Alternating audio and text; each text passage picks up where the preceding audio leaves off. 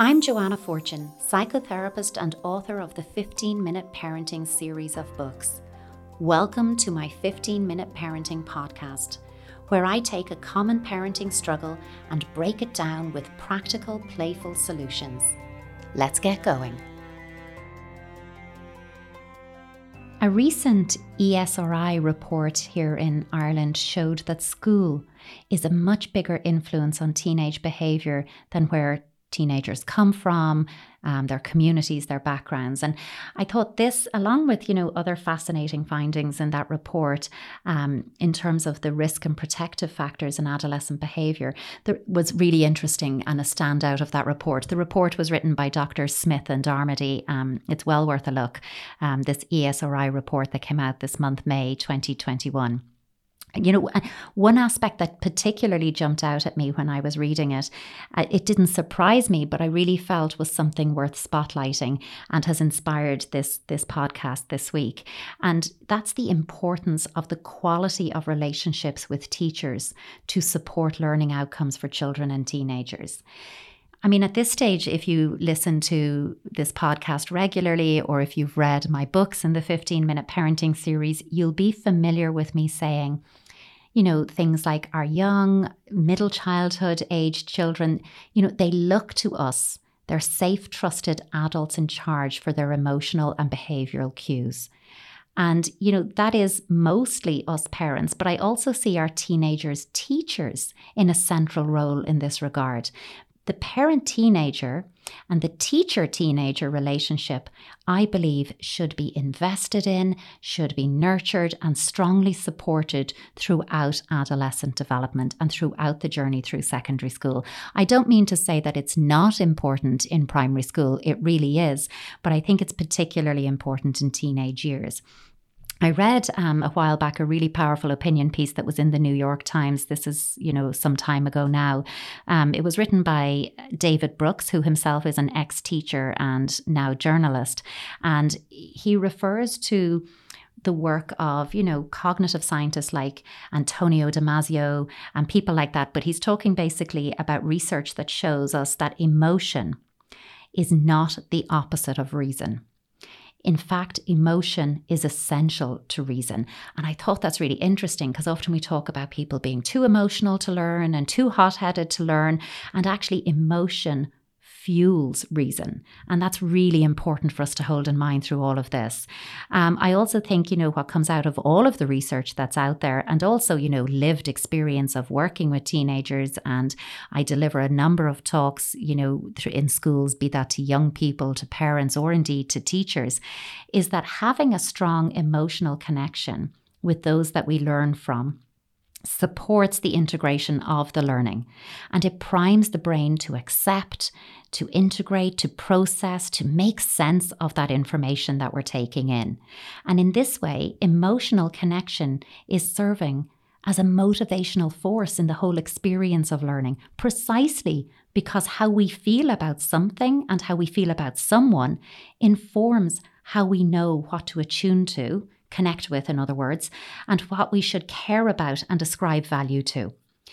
It helps us to assign a value system to what and who is worth remembering. So if we want our teenagers to learn, give them something to care about, give them something to feel passionate about, and then they're going to learn in its truest sense. And this is about holistic learning, not just cognitive learning. You know, holistic learning stands to aid all of us and our teenagers, you know, in, in light of the context I'm talking about today, but all of us can learn from this.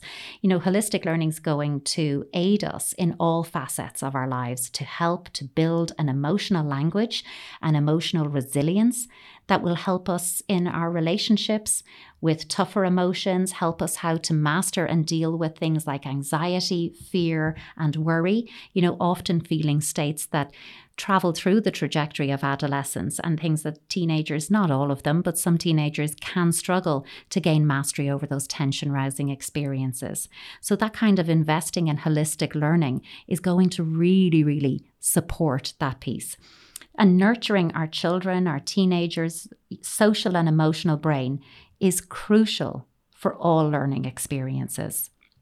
And I just think that's so important to take in and to really reflect on how our educational system is structured and how we invest in and value those classroom and school relationships between teachers and students. Um, I often think again, you know, about how we learn and how the brain responds in different environments. And what we know is that fear and anxiety keep our teenagers suspended in a state of anticipatory arousal. And what that means and looks like is that we become like emotional meerkats, you know, our focus is darting around, seeking signs that basically reinforce how we're currently feeling so that we can feel right and justified in feeling the way we do. And I think that's something that we should all pause and acknowledge and relate to, because who doesn't love to be right? You know, don't we all love to be right about how we're feeling? You know, if you've ever had a bruise on your hand and it, it hurts, you know it hurts, but you keep touching it to make sure it still hurts.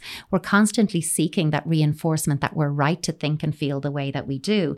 And in this heightened state of anticipatory arousal, that is emotional arousal, it's very difficult to take in and process new cognitive information.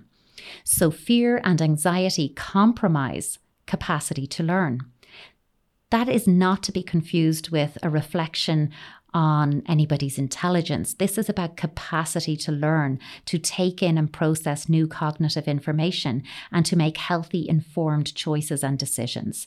We know that fear and anxiety compromise those facets for us. And we know that secure, healthy, happy, emotional connection fuels those facets for us. And again, it's evidence of why we should be encouraging emotional connection in our classrooms. In that same, you know, New York Times article um, that I mentioned, David Brooks refers to other research work carried out by Suzanne Dicker in New York University. And her research showed that when classes are going well, classes in school, I mean, when they're going well, the student brain activity aligns with and synchronizes with the teacher's brain activity. And this can have both a positive and negative effect on the student's mental health, depending on how it goes and their capacity to learn. Because in good times and bad, teachers and students emotionally co-regulate each other. And yet, in spite of knowing all of this and even more research coming out in May, you know, here in an Irish context, we are still slow to talk about the mental health of our teachers and the impact that, you know, things like performance or exam measures, the impact of overcrowded classrooms, the impact of, you know, lower levels of funding and resources, the impact that all of that has on teachers' mental well-being and their capacity to be emotionally available to their students. You know, we talk about teenagers' mental health. We talk about children's mental health. We talk about what you know, teenagers and even young children need in school, particularly after this pandemic year that we've had. But that's only going to be effective if we're also mindful of the impact those same circumstances have on our teachers' well-being, because of that privileged position our teachers are in to influence positively, ideally, but to have an influence either way on our kids. And I think that's something that we should address. I think it's something that we should look at. You know, teachers are interfacing with students who are bringing all of life's complexities and challenges to school with them, right there into the classroom. Teachers are expected to be able to co-regulate and teach large groups of young people who are bubbling and simmering with these challenges, and do so while maintaining high standards of learning and ultimately results, exam results. You know, I, I think it's critical that we attend to our teachers' emotional well-being, provide the kind of, you know, psychosocial supports, you know, supervision, debriefing, processing spaces, so that they can attune to and co-regulate with their students. And, you know, then these high standards of learning can actually be achieved and maintained within the connection.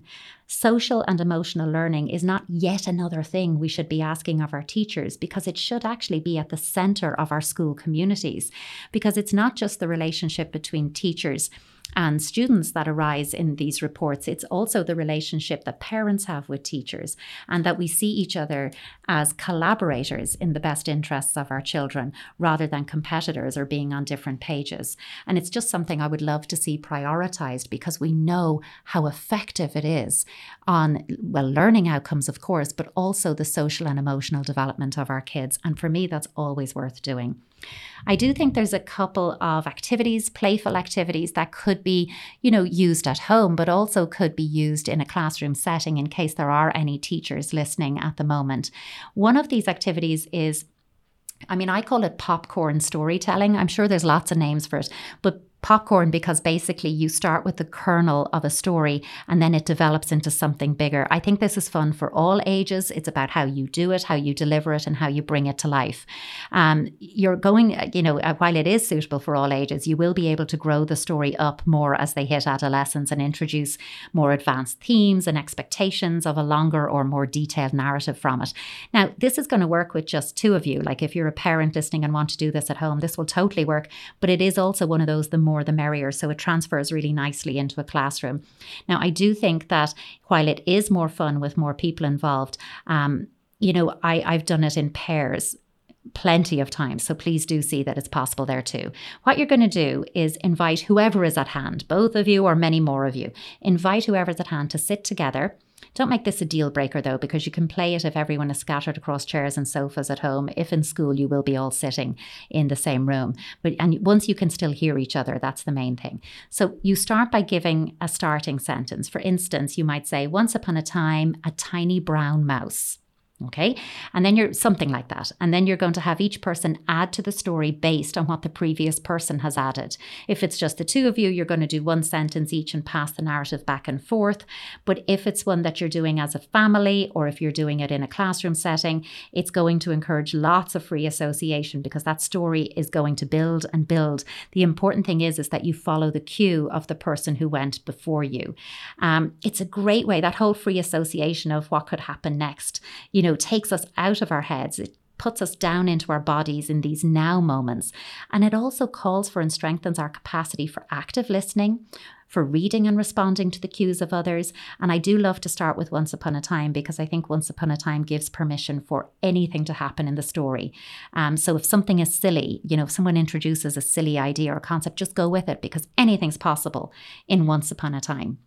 I also think there's another activity that you could do um, that's about height- heightening and strengthening emotional awareness.